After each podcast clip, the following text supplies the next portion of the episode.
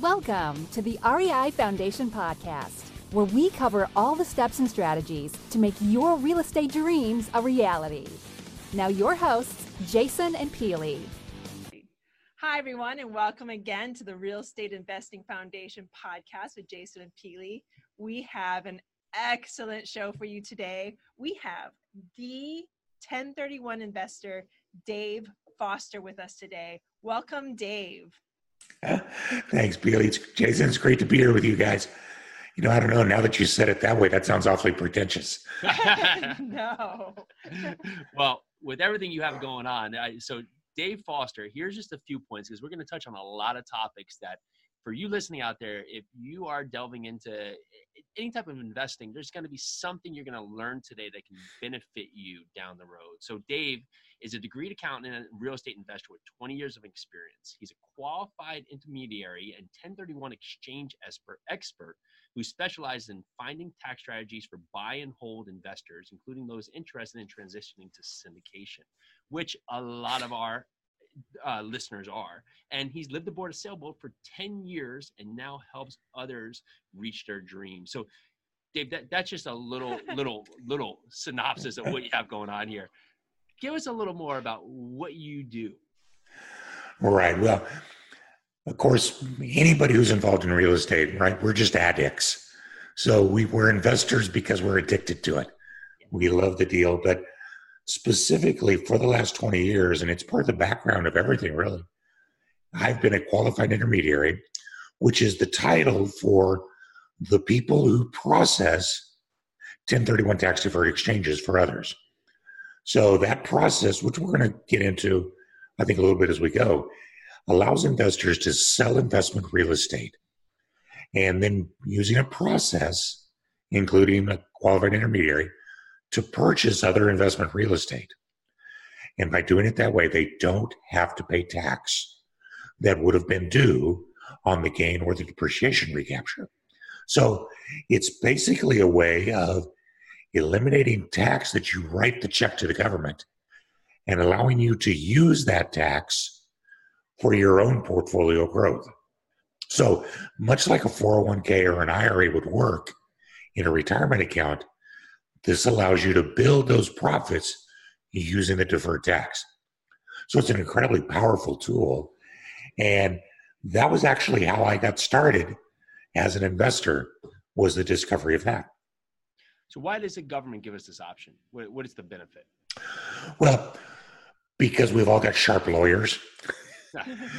you know, originally the 1031 exchange is actually one of the original parts of the code since like 1920. And originally it was designed because there was a, our country, if you remember, at that time was in a huge growth mode.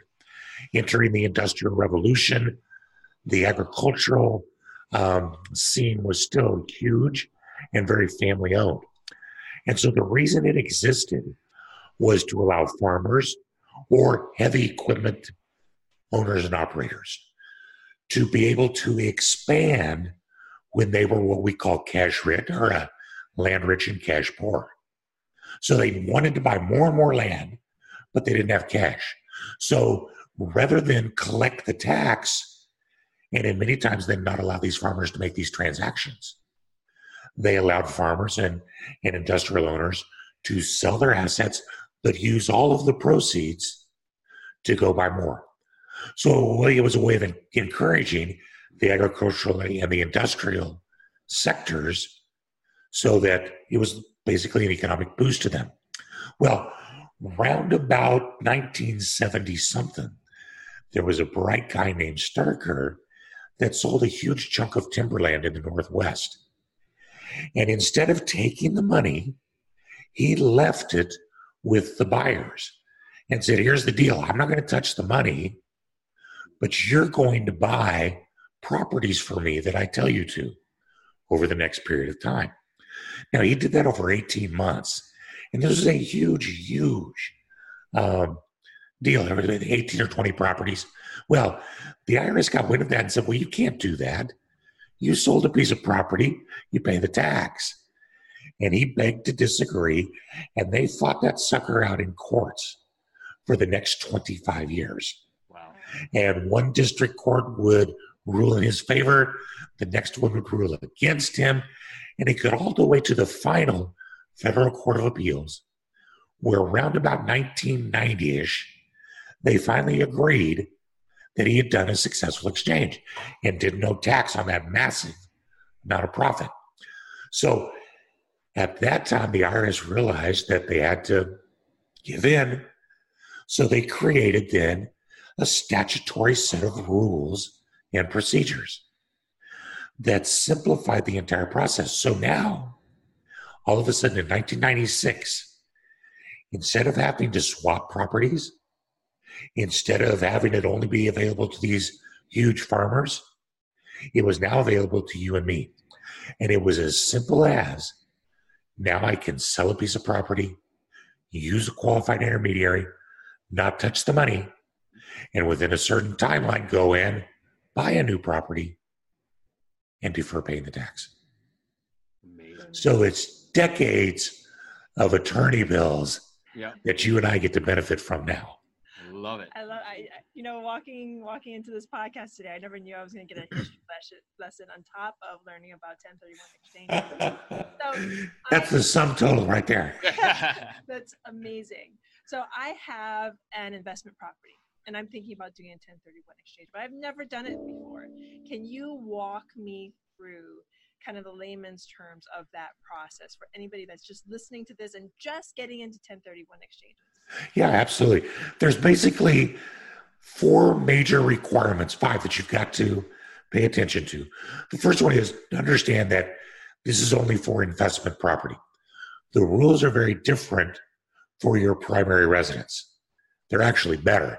And if we get some time at the end, we got to talk about how we can combine those because that's the tale of my sailboat. So that's the teaser I'll leave you with right now. Um, so, first of all, it's investment real estate. Secondly, you must use a qualified intermediary who's going to do three things they're going to document the exchange, they're going to hold on to the proceeds because if you touch them, you lose the opportunity to do a 1031. And thirdly, they're going to consult with you to make sure that you stay straight of all these other curves in the road that you got to watch out for. So it's investment real estate. You have to use a qualified intermediary. Whoever you are, Billy, that owns the first property, you've got to be the owner of the second property. So you can't use it as a way to sell a property, sort of, but not really. So, or transfer it to someone else. So you got to have the same taxpayer. And next to last, you've got to, there's a couple timing requirements that are very critical. From the day you close the sale of your old property, you have 45 days to create a list of potential replacements. Remember that guy Starker took like two years? Well, the IRS did not like that. So now they give you 45 days to identify your potential replacements. Remember, we said they have to let us do it. They don't have to like it, and they don't. So 45 days just to shop around and produce this list, a total of 180 days to complete the process. So that's not so bad. Generally, in 180 days, you can make a closing happen. But any property that you want to be able to has to be on that 45 day list. You can't change it after day 45. Ah. So that first 45 days after closing becomes real critical. So, and then lastly, the reinvestment requirements. You, if you want to defer all tax, you need to purchase at least as much as you sell. So if you're selling your investment property for $200,000 and you've got closing costs of say 20,000 on it, you must purchase at least $180,000 of replacement real estate to defer all your tax. Now, second part of that is you've got to use all of your proceeds in the next purchase. So if you had a $100,000 loan, your loan gets paid off on the sale just like normal, and you would have $80,000 that goes into your exchange account with the QI. You would need to use that $80,000 to purchase a property or properties worth at least $180,000. You'd have 45 days to identify and 180 to close. And voila, after going through all that, you've done a 1031 exchange. So you have to put all like all eighty thousand's got to go into the property. So if your down payment, um, you know, so happened that you wanted to get, you know, eighty percent loan value on the on the debt, and that came out that you only needed a fifty thousand dollar down payment, although the value was there, you would be stuck. Right. Well, and that is such a common getcha that people who aren't experienced will fall right into because every mortgage broker in the world gets it from the day they're two years old. Loan to value is a percent 5%, 20%, 25%. Well, it doesn't have to be that way, but that's just how they're used to thinking about it. Whereas, so if you've got $20,000 extra that you want to go to the property, but they lend you too much money, you have a tax problem. Yeah. So the answer is tell the mortgage company, I'm putting this much money down. And if that equals 28% instead of 25, they all have calculators. They can use them. So let me ask a question about this, and I don't want to get too far into the weeds. But say you do that, right? You put you put fifty percent down because that that's what what you had available, right? So that that's going to cover your hundred hundred thousand dollars or eighty thousand dollars is going to be fifty percent of the loan, right? So you get in there and uh, maybe you do whatever work you're going to do, and then you go in there and refi and cash out within six to nine or twelve months. Is there any restrictions if someone said, okay, I'm going to refi and cash out, but that's going to pull out some of the money I just put in? Do I have to now roll that money somewhere else, or can I now take that money out? No, not at all. Actually, you just hit on one of the greatest strategies that are available to the buy and hold investor who's using 1031 exchanges because refinances aren't an access of profit at all. Now, if you refi a property right before you sell it, the IRS looks at that as a way of you're skirting the rules, buddy. Yep. And they will routinely disallow your exchange because they say you're accessing profit. But when you do a 1031 exchange, sell a property, buy a property worth at least the same, no matter what you put down, and then after the fact, do a cash out refinance, you're no longer taking profit. What you're doing is accessing equity by borrowing money that's debt. So it's not taxable. So think about that from a perspective of how you can start to leverage your career. You keep all your tax dollars safe and deferred, but you're periodically generating dumps of tax free cash through the refinances that you can use to buy other property, invest in other sectors, do anything you want to with, while your other properties remain tax deferred. It's an incredible strategy. I love that. And that actually touched on a part. Let's touch on just like for like, right? So so if we go to the point of doing a 1031 exchange, what are restrictions on maybe assets we can go into? Oh, yeah. Well, Peely, what kind of investment property do you have? Uh, we have large multifamily in Kentucky. Okay. So if you decided to sell them, I was trying to trip you up on that. You were being that theoretical investor. uh-huh. I have a beachfront Maui condo. There you go. Yeah, It's happen. uh, there you go. That'll be well. And here's how it can happen: you sell a multifamily in Kentucky. You can use the proceeds in a 1031 to buy a rental condo in Maui. So we are selling our uh, Kentucky property tomorrow. Sorry, Jason. I know. I just opened up a can of worms, didn't I? We're going to Maui. yeah, the type of real estate does not matter at all. Any sector, any type, as long as it is actual real estate and as long as you actually intend to use it for investment. That means you at least got to put some rentals in that Maui condo, by the way. There you go. I got Any kind of real estate and anywhere in the United States. So if you're selling in the United States, you can buy anywhere else you want. You can sell any type of real estate and purchase any other type of real estate.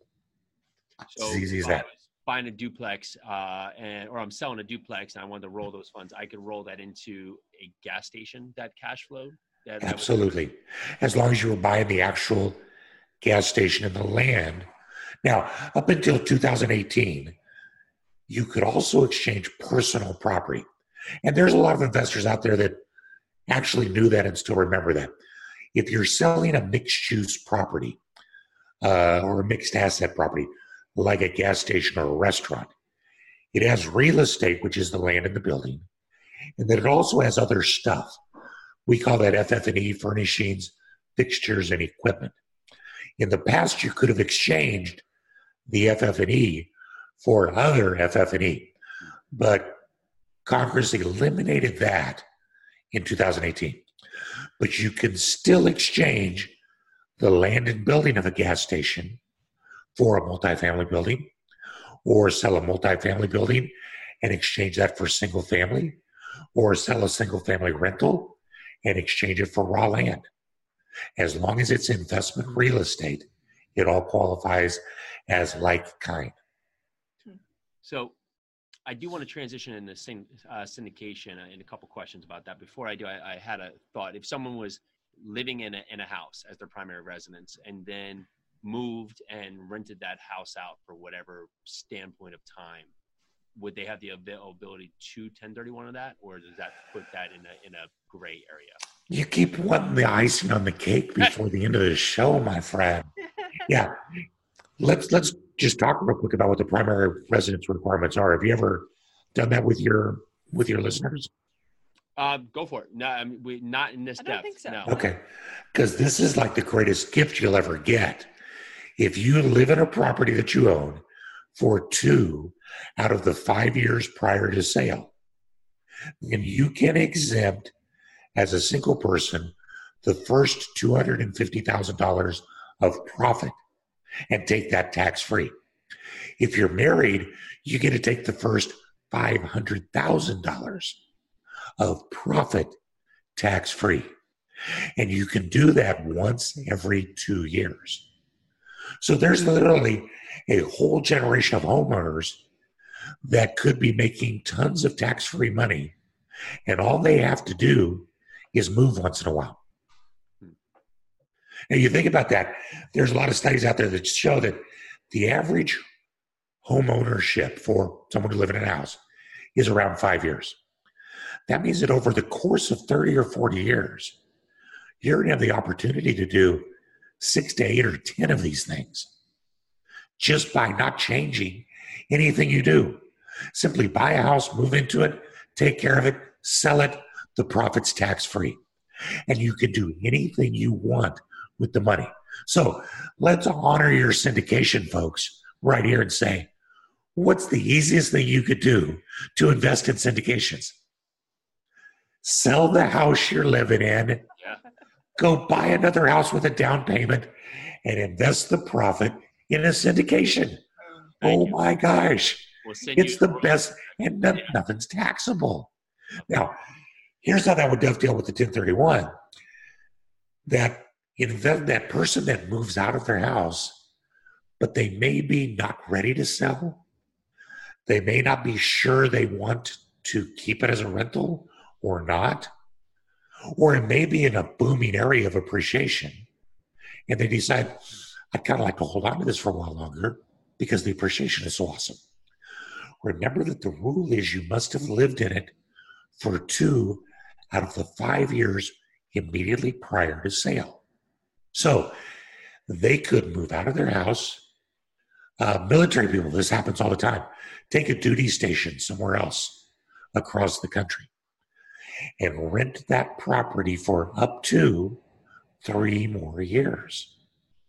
Now, you got to pay close attention to don't go over that five year mark.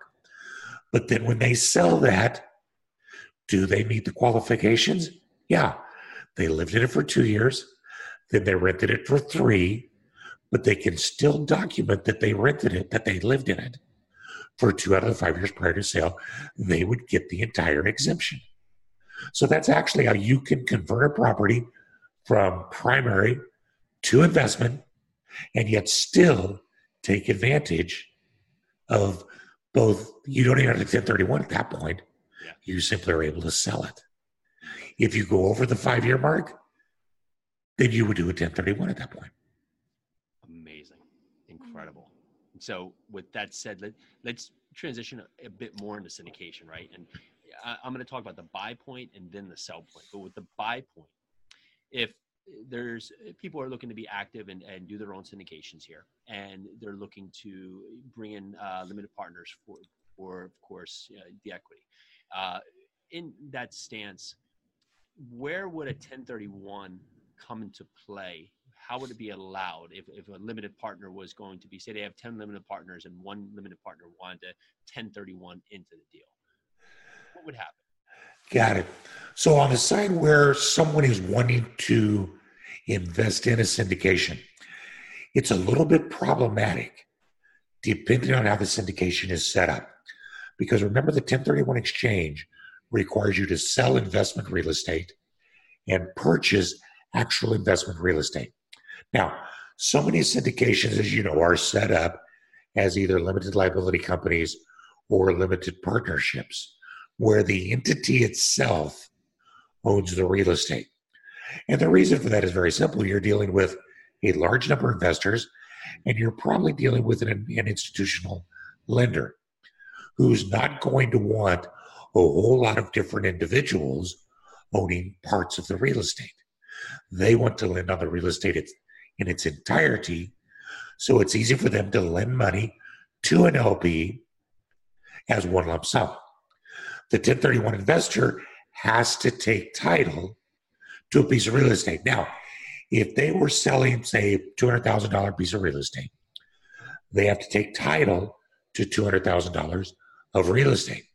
So if a syndicator happened to have a $2 million property, they could sell to them 10% of that property as a tenant in common. And that could work, but they could not sell them a 10% share of the LLC or the LP because they're, they're not buying real estate, they're buying interest in an entity. So it's tough on that side. But that being said, we are starting to see out in the marketplace more and more numbers of syndicators that are starting to structure their property, the base properties, so that they can accept tenant and common investors. So let me state this back, right? So a tenant in common basically means that it's it's two separate entities owning a portion of the property. Is, is yeah, exactly. Remember that Maui condo? Right. We're going in on it together, right. and we'll be 50-50 tenants in common. We'll each own 50% of that condo, of the asset itself. If someone's doing a syndication and they're setting it up under a new LLC, right? So 123 Main Street LLC, uh, and they're coming in with general partners and limited partners, and limited partners are breaking it off. But they they do they want this individual. Maybe they need to raise four million dollars, and one individual has a million dollars he needs to bring in as a 1031. Would it be as simple? And I'm gonna say simple with quotes here, right? As, as as someone could set up that entity as the LLC, right? And that's going to be one buying partner that's basically going to take up, say, 80% of of whatever's or 75% of what's going to be the property, and then this 1031 would come in as a tenant in common under whatever entity structure they'd be in as the oh yeah 25%. Yeah, that's exactly right. So then you've got two owners of the real estate asset itself. And what the syndicator has to do then is backfill with an operating agreement that discusses how it will be developed, the relationship between the two tenants, and everything else from there acts exactly as normal. And what we're seeing is that a lot of syndicators are either, they've either got enough assets now that they're able to purchase the land by themselves and then sell it to investors to complete the syndication as tenants in common so that they can accept the 1031 money, or they've created private finance arrangements where the lender is willing to spin off that 25%. and when that can happen, the syndication can work absolutely. But as a 1031, I guess let me ask one of the loopholes here, right? So you have a lender who's coming on, right? He he's of course now going to un- want to fully underwrite this 1031 uh, investor in full. They're going to be on the loan in some capacity because now they're an owner, so it wouldn't be as limited as a partner environment as as of course anybody who would be the LPs under the deal. Would that, would that be correct? Well, yeah, well, but there's there's ways. We're getting we're getting out of my pay grade, but there there are some ways where you can still create the framework and have the property contributed into the entity after the fact. Yeah. Because typically contributions into and distributions from an entity are not taxable events. So another option would be for the 1031 investor to complete the 1031 and then after the fact contribute their property into the limited entity in exchange for membership interest. Now, of course, they're going to have taxable events when that is sold at the end. But the whole purpose of going into a syndication is because it's producing hopefully a superior return. Yeah, and I'll say, of course, consult your SEC attorney and your accountant and all those other factors of how this is all rolling together. Correct? Oh, yeah, exactly. But there's a number of ways that they can do that. But it is interesting that because of the pressure from 1031 investors, and let's face it, the desire of syndicators to accept that money, you can only say no so many times. No, I can't take your $100,000. No, I don't want your million dollars. You know, you only hear that so many times, you're going to find a way, right? Well, And so that's what we're seeing in the market. let's talk to those syndicators out there that think that this is so hard because that's what I hear from syndicators. Oh, I, I we don't take 1031 money because it's it's just too hard. What do you tell them? It doesn't. It seems like there is a way, there is a structure. Why do these syndicators think it's quote hard to do? I would imagine that there's quite a bit of expense and there's some quite a bit of in-depth knowledge that's going to be needed by the attorneys setting up their syndications. And there's always the we've always done it this way kind of, Sure. you know, mode that's out there. Well, it's always been done this way. It's the few that go onto that what we used to call it the, not just the cutting edge, but the bleeding edge. You know, it's those few that go out there and challenge it. And then before long it becomes mainstream but it really syndication itself is not a magical thing. We've been syndicating since the stone age. You know it was two cavemen sharing an axe. That was a syndication of two. You own a racehorse with 15 other people. It's a syndication. If you buy a multifamily building that's value add as a limited partnership and create a scenario with a syndicator and an operator all of a sudden it becomes a mystical thing. It's still just a group of people getting together. And trust me, wherever groups of people want to get together and do something, there's an attorney willing to take money to tell them how. Yeah.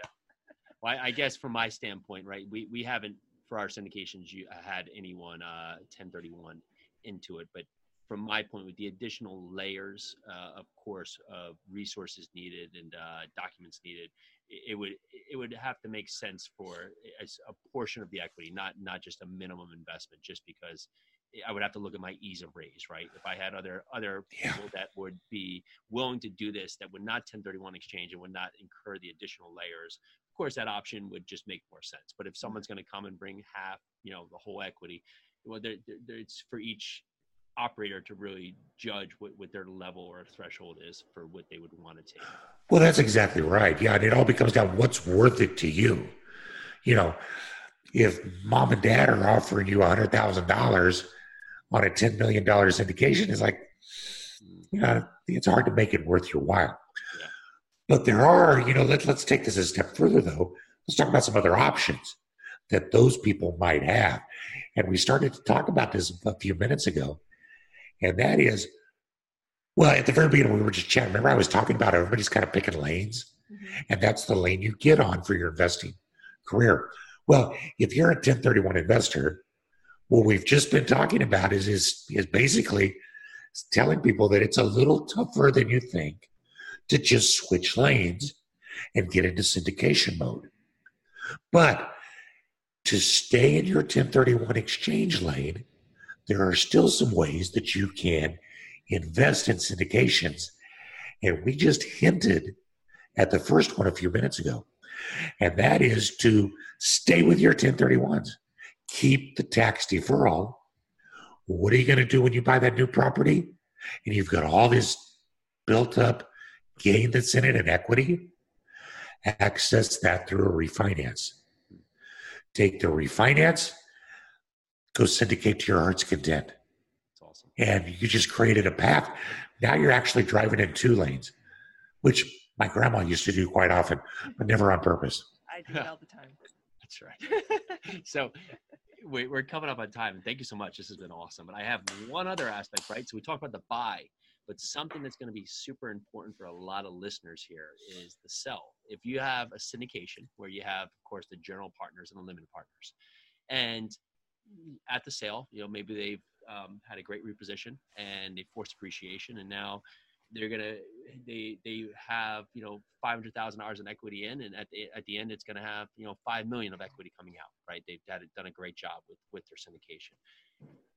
What would be the options for a 1031 exchange? Would it be as a whole, or could general partners and limited partners buy their ownership, divide up, and use it separately, where some could 1031 exchange and others could not? Yeah, that's a great question. It's all going to depend on how that has been set up. Now, remember at the very beginning, Peter, when we were talking about selling your asset, we talked, we said that the taxpayer for the old property has to be the same as the taxpayer for the new property. So, how is that asset owned? If it's actually owned by the limited partnership, then absolutely, the limited partnership could sell and do its own 1031. And that's an awesome tack. Now, every investor would have to go along with that, or you'd have to buy them out.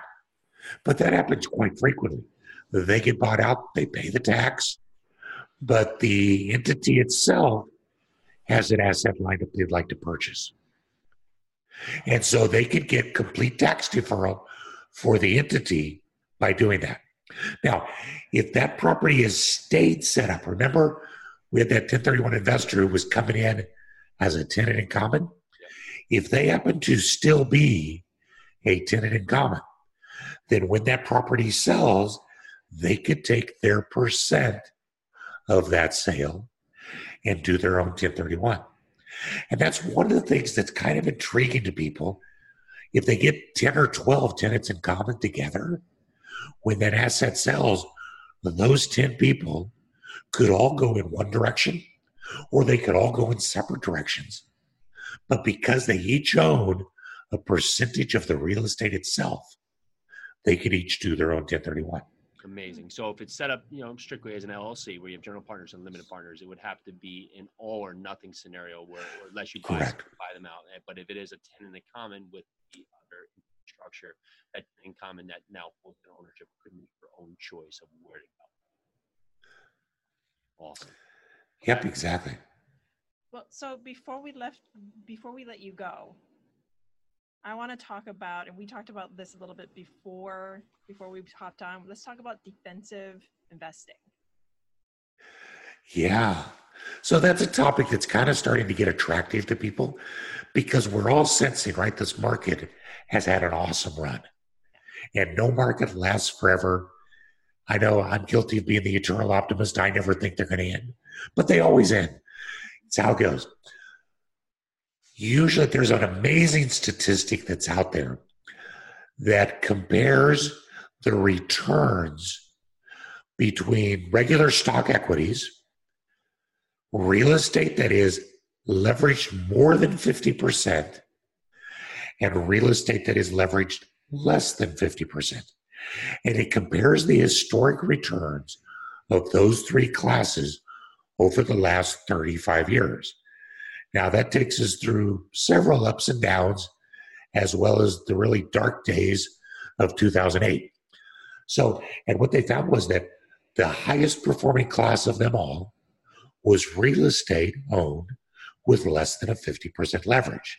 Now, you can dive into that and come up with all sorts of reasons why that would be. But what it says is that there is a, the, the general consensus that you can come up with is that there is a huge safety and strength factor in a portfolio where leverage is low or where there is a separation of debt and cash. So, in defensive investing for the 1031 exchanger, what they will do is they will sell a piece of property Let's say they sell it for a million dollars and it's got $500,000 in debt. Now they've got to go buy a million dollars in real estate. But remember the 1031, you love to grow as well.